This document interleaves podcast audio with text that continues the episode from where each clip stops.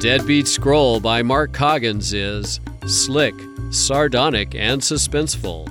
Everything a great thriller should be, says New York Times bestselling author Lee Child. Find it in ebook or trade paperback wherever books are sold. In this podcast, it's read by author Mark Coggins. Learn more about Mark and his other novels at markcoggins.com.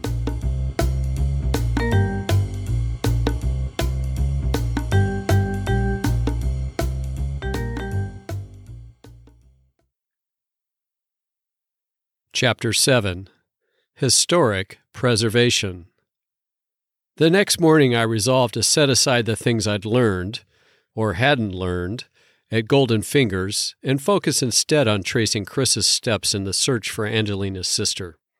The obvious starting point was the architecture firm that had once employed her Hillisland, Hillisland, and Chelik. Meat eating dinosaur PIs are not known for their internet skills but I eventually managed to find the website for the San Francisco chapter of the American Institute of Architects. The only entry in the membership directory that came close to the one I wanted consisted of a single Hillisland with an An Associates stuck to the end. According to the website, the firm had been established in 1978, employed an architect named Nielsen Hillisland, and focused on projects involving historical preservation.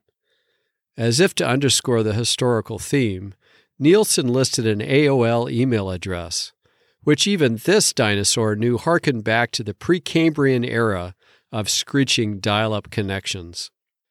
The firm's office was south of Market on Folsom Street, near the corner of 7th.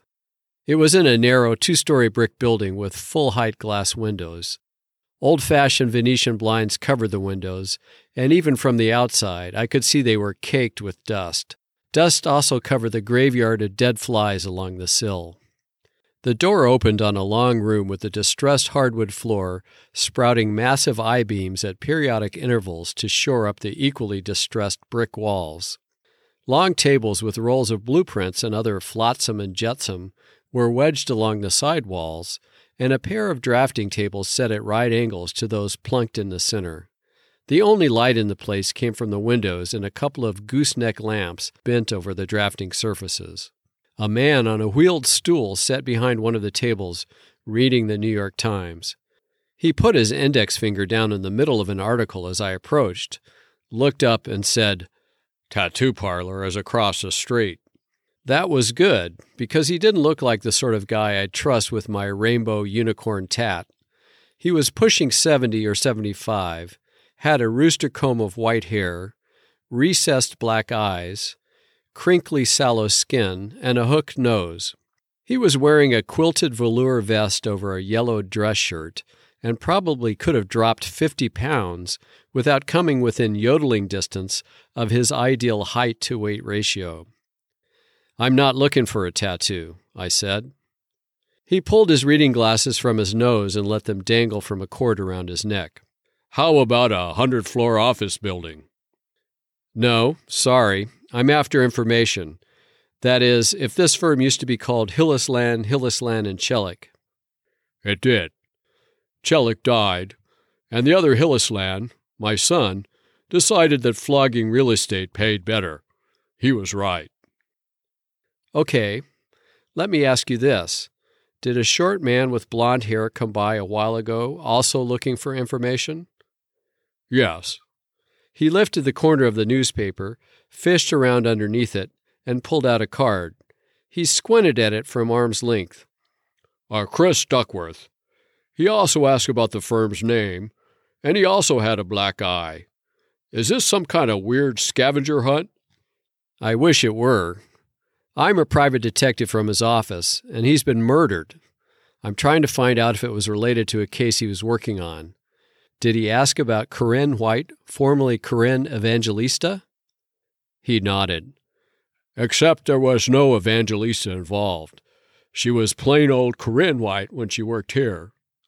He put the card back down on the table. I'm sorry to hear about your associate. He seemed like a nice fellow. He was. What else can you tell me? Duckworth said he found Corinne's name in an old San Francisco article about a project the firm did for Pets.com. That checks out because we hired her in the late 1990s when there was a lot of work refurbishing old South of Market buildings for the dot coms. You were still Hillisland, Hillisland, and Chellick at that point. Yeah, those were the gold rush days. He gave a dry chuckle. How long did she stay? Six or seven years. She went on maternity leave and never came back. I'm sure she could see the writing on the wall. My son had left by that point, too. But I have to tell you, I can't imagine Corinne being involved in a murder or any sort of crime. She was good people. I'm not saying she was personally involved, only that looking for her might have gotten Duckworth mixed up in something that went south. Do you have any contact information for her? Duckworth asked for that too. I told him we shredded the personnel files years ago. I couldn't stop myself from breaking eye contact to glance around the cluttered office. If Wikipedia needed a photograph to illustrate their article on hoarders, I knew where they could get it. Hillisland laughed. I know what you're thinking. Why get religion about the personnel files in particular? My lawyer advised me to get rid of them as soon as the retention laws allowed, to avoid having them subpoenaed for lawsuits. Involved in a lot of litigation, are you? No, never sued once. But lawyers are better than architects at finding ways to manufacture billable hours. All is not lost, though. Oh, yeah? Yeah. After Duckworth left, I got to thinking. When times were good, the firm sent out Christmas cards to clients, partners, and employees. I dug around in the back and found our old address file. He waved vaguely behind him, then wheeled over to the other drafting table where he picked up an index card. He pulled on his glasses and read from the card Corinne White, 29 Russell Street, San Francisco. It's on Russian Hill. Is there a phone number? Yes, but who knows if it's current? It's a place to start. I pulled out my smartphone and fumbled open the camera app. Mind if I photograph it? He shrugged. You kids and your crazy toys. I managed to capture a decent shot after three shaky attempts, but I knew Chris would have been proud of me for using the camera rather than my notebook. Did you pass this information on to Duckworth? No, I only thought of it yesterday. I was actually planning to call after I finished reading the paper. A busy professional has to plan his schedule, you know. Of course. I put my hand out and gave him my name. Thank you for everything. Hillisland took it with a surprisingly strong grip. My pleasure, Mr. Riordan. I hope you find out what happened to your associate. And if you do run across Corinne, tell her Nellie says hello. I smiled. Nellie. Got it. Russell turned out to be a one block street off Hyde on the south side of Russian Hill. The corner at Hyde was about 10 yards from the place I'd seen a 20 something girl from Argentina get cut down by a machine gun wielding gripman. That had been the start of the case that led to my estrangement from Chris and my decision to leave San Francisco. To say the area had bad associations for me was putting it mildly. The cabbie I flagged to take me here from Hillisland's office stopped by a fire plug on Hyde just as a cable car rumbled down the hill behind us. I pushed too much money at the driver, tumbled out of the cab, and hurried down Russell to avoid seeing the car pass the spot where the girl had been killed. Odd number houses were on the left side of the street, but when I passed the sawed off Victorian at number 21, the only thing between it and the two unit apartment house at 3739 was the skeleton of a small A frame. The siding had been stripped to expose weather stained plywood, and the roof had been replaced by a blue plastic tarp whose edges billowed and snapped in the breeze. I stepped around a porta potty on the sidewalk and climbed up a short brick stair to the front door. Or, to be more accurate, the front door frame. A construction permit was tacked to the side, it had been issued over a month ago to Corinne White and covered comprehensive renovation and the addition of an upstairs bathroom. I stuck my head through the doorframe. The interior had been taken down to the studs. There were no workers or any tools or stacked construction materials lying around. I guessed that the demolition crew had finished and the remodeling had yet to begin. That should have been that. I had confirmed Corinne still owned the property and was presumably living nearby during construction. Heck, she was probably the architect. I had any number of options to locate her. I could speak to the neighbors, I could go to the Department of Building Inspection and pull the permit, or I could even call the number from Hillisland's Christmas card file. The only problem was the smell, the putrid, licorice sweet stench that rolled out from the house and fell on me like a pile of compost. I gagged and stepped back, eyeing the porta potty in the off chance I was mistaken about the source of the odor. I wasn't. The only thing coming from it was the tang of an industrial strength disinfectant, a veritable spring breeze by comparison. I pulled a folded handkerchief from my hip pocket and pressed it over my nose and mouth. Then I stepped through the door. If I'd ever done a braver thing, I couldn't remember. The interior was dim, with shards of light stabbing down from the unglazed windows.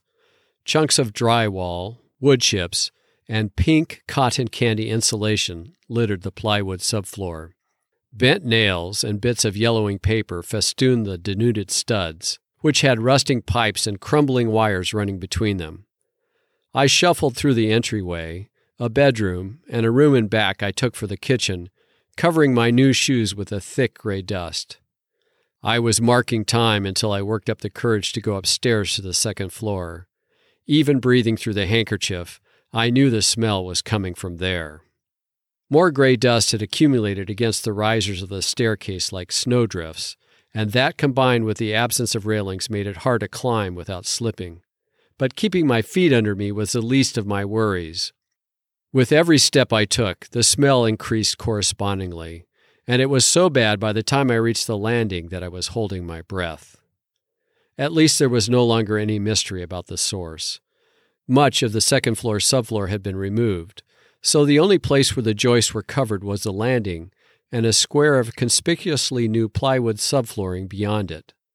And lying face down on that plywood was the flaccid, almost puddled body of a woman.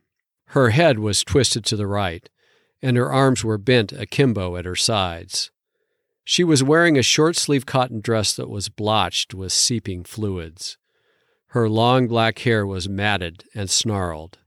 Half dollar size circles of decomposition spotted her arms and legs. Red, going to black, going to ash further from her trunk. The skin of each hand was like a melted latex glove, shriveled and deformed, as if the bones underneath had dissolved. And her face, her face, the features of it sloughed to the floor like houses in a mudslide. I retched and retreated halfway down the stairs. Between coughing fits and strangled hiccups of breath through the handkerchief, it was several minutes before I summoned the courage to climb back up. But I only stayed long enough to retrieve the red leather shoulder bag I'd seen by her side. I hurried down the stairs with it, ran out of the house, and walked twenty yards or so up the street, where I plunked myself on the curb. The smell of dusty concrete and the warm rubber from the rear wheel of the Fiat I was sitting next to was perfume compared to the miasma I'd been breathing. I put away the handkerchief and examined the purse. The strap was gold chain, and ugly gold doodads encrusted the front. In spite of that, or perhaps because of it, it looked expensive. I glanced furtively to my left and right to see if I was being observed, then opened the bag. Nestled among a keyring, various tubes, a brush, a compact, and ironically, it seemed to me, a bottle of hand sanitizer, was a matching red leather billfold. I unsnapped the catch and rifled through the card slots to extract a California driver's license issued to an attractive woman with long straight hair. She was named Corinne E. White, born a little more than 44 years ago and residing at 29 Russell Street, San Francisco. I shoved everything back into the purse, hid it under my arm as best I could, and levered myself up. I jogged back to the intersection with Hyde, turned right, and commenced a forced march down the hill toward my old neighborhood. A few blocks from the Post Street apartment, I diverted to a nondescript building that served as headquarters for a local union. There, in the reception area with a chipped green linoleum floor, was one of the 200 odd payphones that remained in San Francisco. I knew that because I had occasion to use it several times after missing payments on my phone bill. I picked up the receiver and dialed 911. When the operator asked me what my emergency was, I responded, dead body, and gave the Russian Hill address. I hung up before she could ask for my name or any other details and hurried out the door.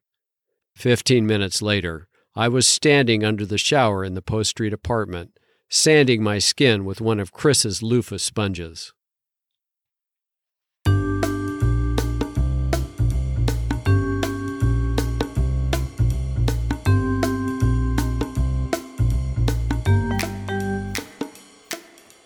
You have been listening to The Deadbeat Scroll, a book the New York Journal of Books described as a glorious potpourri of violence, black humor, sex, and a hunt for a lost manuscript.